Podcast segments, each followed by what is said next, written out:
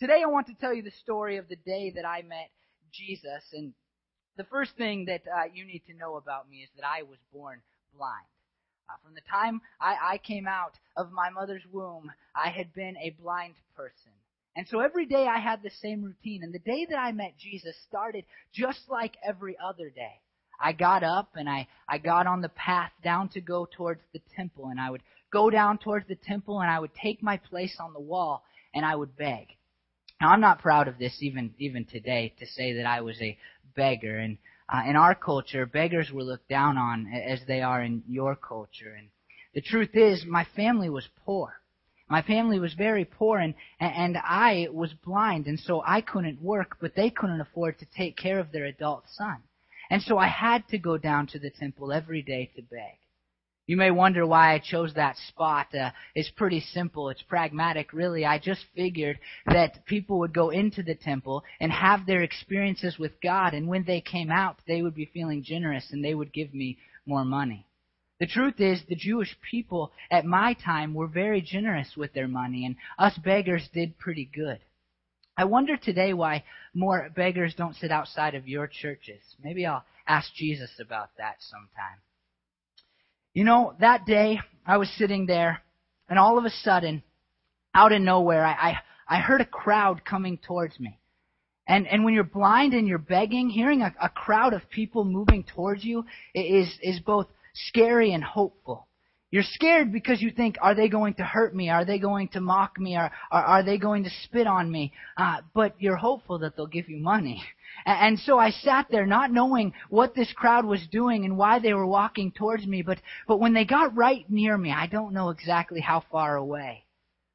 I heard, I heard the people talking. And some of the men looked at one of them and, and said, Rabbi, who sinned, this man or his parents, that he was born blind? Now this was a question that I had heard all of my life.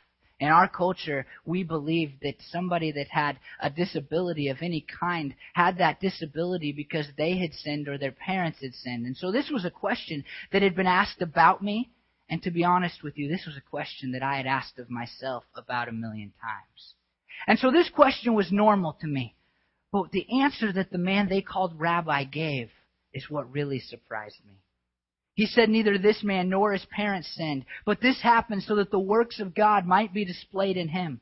As long as it is day, we must do the works of him who sent me. Night is coming when no one can work. While I am in the world, I am the light of the world. I couldn't believe this. Had this man just really said that, that neither my parents or, or my sins had caused me to be born blind? No other rabbi, no other religious leader had ever said anything similar to that. They had just talked about what kind of sins we had committed.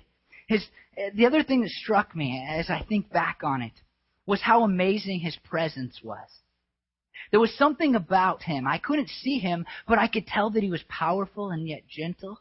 I could tell that, that he was courageous but yet caring. And I could tell that, that he was the one in authority but yet he seemed to love those people he was talking to so much. Didn't really have time to process the, the words that he said about me, the kind words really that he said about me, or his amazing presence, because the next sound that I heard was the sound of someone spitting. When you're blind, you never want to hear the sound of someone spitting. You go like this, right? Because you don't know if they're pointing it in your direction. And I heard him spit, and, and, and I was scared that he was going to hit me in the face, and I ducked. And, and I had been spit on before by many people who didn't think I should be begging so close to the temple. But much to my delight, the spit didn't hit me. And all of a sudden, I could hear, pretty close in front of me, the sound of, of a hand running in the dirt. Didn't know what was happening, and, and then I, and then all of a sudden, it seemed that somebody was walking towards me, and I was scared. I, and I backed up against that wall as far as I could back up. And, and, and even though I was blind, I closed my eyes so tight in hopes that the people in front of me would just disappear. And all of a sudden, I could feel the man rub mud on my eyes. If I wasn't so scared and shocked at everything that was taking place on what used to be a normal day, then I would have been a little bit grossed out at the thought of spit mud being put on my eyes. Uh, but I didn't have time uh, or energy to think about that in that moment, and I collected my thoughts and I realized what the man was doing. He was putting something on my eyes that we called spittle. And, that was just saliva and dirt mixed together. And you don't believe this today, but in my time, many people believed that this would have curative curative powers, and, and it could help in the process of a person receiving their sight or, or other uh, infirmities going away. And so I realized in that moment that this man was trying to heal me. And I felt good. For the first time in that interaction, I didn't feel scared. But then the guy said to me, Go and wash in the pool of Siloam. It was a little Hebrew play on words that you Americans probably don't understand. He basically sent me to a pool that's title is Sent. He said, Hey, I want you to go. I'm sending you to a pool called Sent. I knew this pool. It was a pool that was believed by a lot of people in, in my in my area uh, to have healing powers. And as you can imagine, me being a blind man, many people had told me that I should go dunk in the pool of Siloam. I had heard that my entire life. What's funny now, looking back, is I can not remember if I had ever if I had ever tried that before. But on this occasion, when this man had rubbed the spittle on my eyes and told me to go wash, for some reason I decided that I would try it. I don't know if it was his amazing presence or that he had spoken kindly of me and my parents, but in my heart I said, I will go there. Now, many of you are Christians and you might think, wrongly that I, I believed I would be healed. That I went to that pool that day thinking, oh, this is going to work. I'm going to receive my sight. But that's not really the case. I was hopeful, sure, like some people in your country are hopeful they'll win the lottery, but I didn't really believe that could happen. You see, nobody that we knew of in the history of the world had ever been healed of their blindness if they had been born that way. We had heard of people being healed of blindness that had come on later in life, but never ever had anyone ever had their blindness taken away when they were born that way. And so my thought to go to the pool was not a thought of, I'm going to be healed today. It was just a thought of, I guess I'll give this a try. Why not? Now, it might seem funny to you because I knew about this pool and because I had been by it so many times that I really had no idea which way to go. But as a blind person, you really do the same thing every day. You try to maintain a routine. And I had only been by that pool with the leading hand of my parents, and so I didn't know which way to go from the wall that I was sitting on. And but I, I but I tried and, and I got out into the traffic and it was it was a pretty big traffic day because it was getting close to the Passover and, and it was the Sabbath and so a lot of people were coming to and from the temple and, and I got out into the flow of traffic and I was bumping into people and, and I was trying to desperately find someone that would point me to the pool, but nobody would. A couple people muttered some things and I think pointed, but I couldn't tell. And finally somebody grabbed me by the hand and they led me to the pool. I got to the pool. And The man had told me to wash, and I wanted his spit off of my eyes anyway. And so I bent down to the pool. I didn't dunk in it, but I got down and I rubbed the water on my eyes. And when I opened my eyes, I could see. First, it was a little bit scary, but then it was exciting and it was wonderful. And for the first time in my life, I understood the word colors. I laughed. I cried. I jumped up and down. I yelled. I, I did everything that you would do when you are excited. And then I thought, I need to tell some people about this. So I said, let's go home. And then I realized I don't know how to get home from here. And so uh, I, I thought to myself, what should I do? And and and this is what I did, if you must know. I I closed my eyes and I I tried to remember it by I tried to remember the way home from my feelings and from my intuition. And this little trick worked, and uh, and I was able to get back to my wall, and I ran all the way home. I was so excited to begin telling my neighbors the story, and as I told them, other people started to crowd up around us, and I was yelling, "Hey, I'm healed! I'm healed! I can see! Look at me!" I fully expected that all of them would share in my excitement. Some of them did. Some of them ran up to me and they hugged me and they kissed me and, and they, they jumped up and down like I was doing and they celebrated with me. But others looked at me and said, You're not really that guy that was blind and used to beg on the wall. I was blind and I didn't know how I looked before or how I looked after, but I figured I probably looked pretty similar since nothing crazy had happened besides me receiving my sight. And so I, I just said to him, Hey, I'm that man. That's me. I'm the guy who used to be blind and was begging all the time. That, that is me.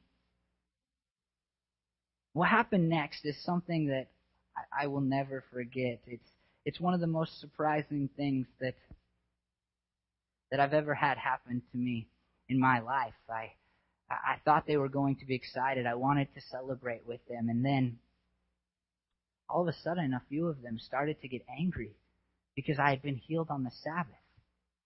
They weren't excited that a man born blind had received his sight, or that I had been healed, a person that they recognized and knew.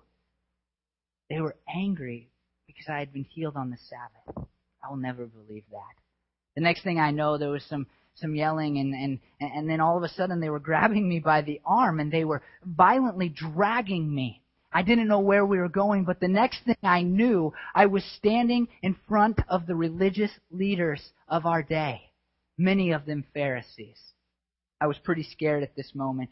They asked me how I had been healed, but but when when it's the very first day that you could see, you're kind of scared anyway. And now I was standing in front of these religious leaders that I had heard about, but I had not had much interaction with.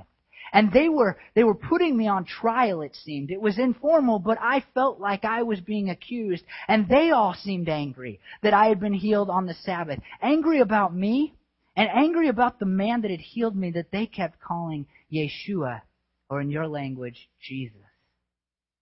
I looked at them, and probably because of my fear, I told the shortest version of the story that I could possibly tell. I said, He put mud on my eyes, I wash, now I see. I was happy because somehow my short story took their attention off of me and onto the man who had healed me. I had no idea why, but they started to argue amongst themselves about the man. Some of them said, The man is not from God, for he does not keep the Sabbath. And others said, How can a sinner perform such signs? And then much to my agony, they turned again and they looked at me. I timidly looked back at them, and because I had been blind, I didn't realize at this point that avoiding eye contact helps you become invisible. And so I looked right back at them like this, and they said, What do you have to say about the man? Oh, no. I went from being scared to being in full fledged panic. These were the religious leaders of our day. These were the brightest minds in the Jewish faith. And they didn't know whether the man was a sinner or not. How was I, an unlearned, uneducated, ex-blind beggar, supposed to tell them whether or not this man who had healed me was a sinner or not? I hadn't even had a conversation with him. So I gave them the first answer that came to mind. He is a prophet, came rushing out of my mouth. Seemed like a good answer to me. I knew about the prophets, Jeremiah and Isaiah and other guys like them, and I knew that they were pretty awesome. And I knew about their miracles, and it seemed like the miracle that this guy they called Jesus had done by healing a blind person who had been blind from birth was right there, right up there with anything that they had done. So the prophet answer seemed pretty good to me, even looking back. Well, the good news was they didn't ask me any more questions questions. And the, the next thing I knew, uh, my parents were being ushered in. I don't remember the details in between those moments, but I was surprised to see my parents coming in. And, and then the Pharisees and religious leaders asked them this Is this your son? Is this the one who, who you say was born blind? How is it that he can now see? They responded, We know he is our son, and we know he was born blind. But how he can now see or who opened his eyes, we don't, we don't know. Ask him, he is of age he will speak for himself. Needless to say, in that moment, I felt pretty unloved and unsupported. Didn't have any idea why my parents hadn't just told them the same story that I had been saying. But when I talked to them later, I, I, I discovered that they knew more about this man named Jesus than I did. And they knew that he was claiming to be the Messiah, and that the religious leaders, the ones that we were standing in front of, were threatening to kick anybody out of the synagogue that was confessing Jesus as the Messiah. Now, this may not seem like a big deal to you, but in our culture, being part of the synagogue was really being part of the economic life and the religious life. I already said that my parents were poor, and the truth is, if they would have been kicked out of the synagogue, it would have put an economic strain on them that they maybe could not have survived. I understand this now, but at that moment, I just felt low and hurt because my parents had not supported me. My parents left, and the religious leaders called me forward again in front of them, and uh, I was scared again. And the whole day had been very weird. But the next statement they made is the, the weirdest statement of the whole day. They said, Give glory to God by telling the truth. We know this man is a sinner. They made it seem like the only way I could give glory to my God was to say that this guy who had healed me was a sinner. And I'll tell you what, I desperately wanted to glorify God. He had just given me my sight. If there was ever a day where I wanted to praise God, it was that day. And now my religious leaders, the guys that I were taught to, I had been taught to respect, were telling me that the way I could do that was to curse this man as a sinner. But it just didn't seem right.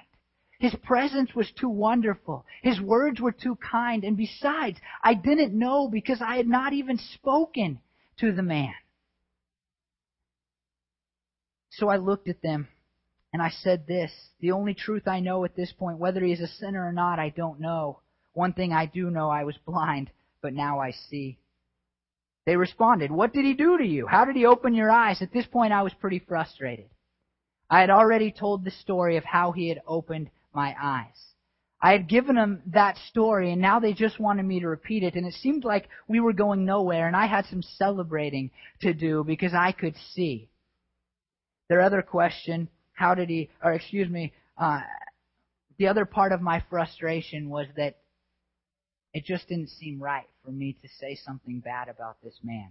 It didn't seem right for me to continue to act like I didn't know when deep down in my heart I had felt that he was a good man.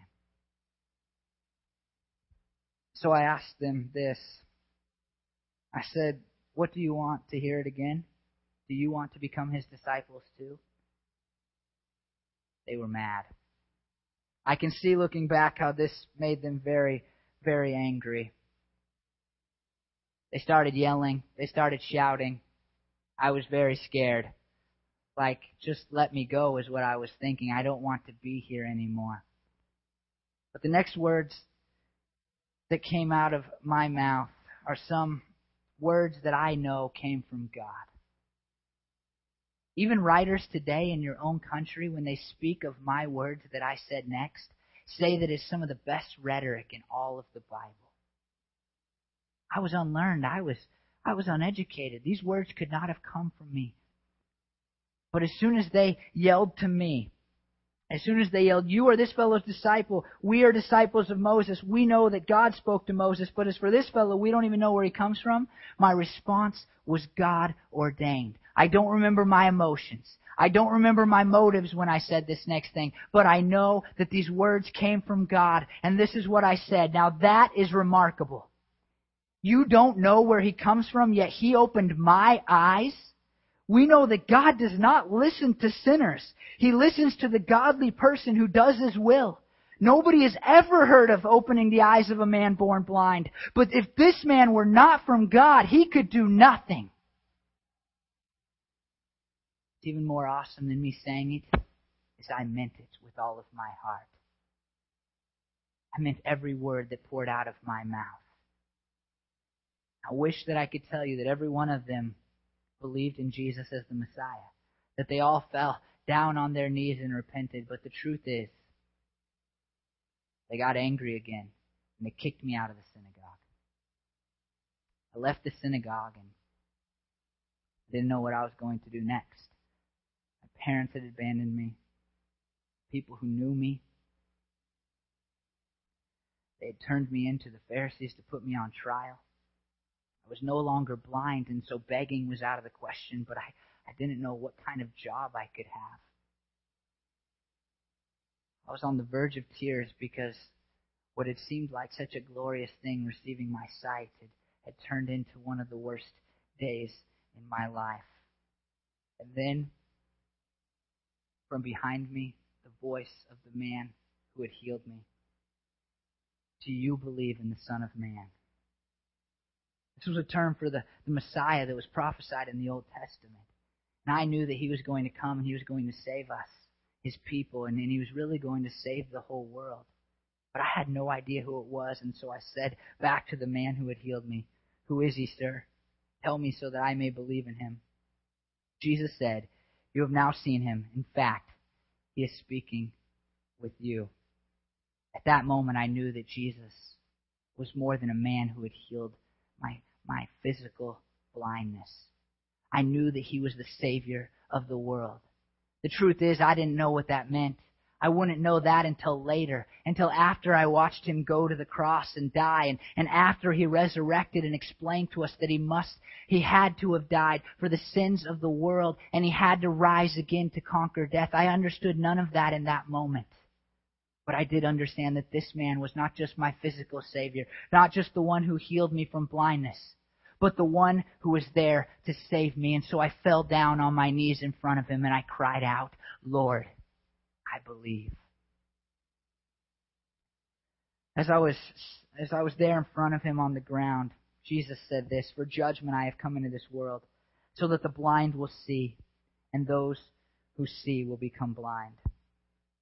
In that moment I realized that my physical healing was far less important than the spiritual healing that this man had brought me.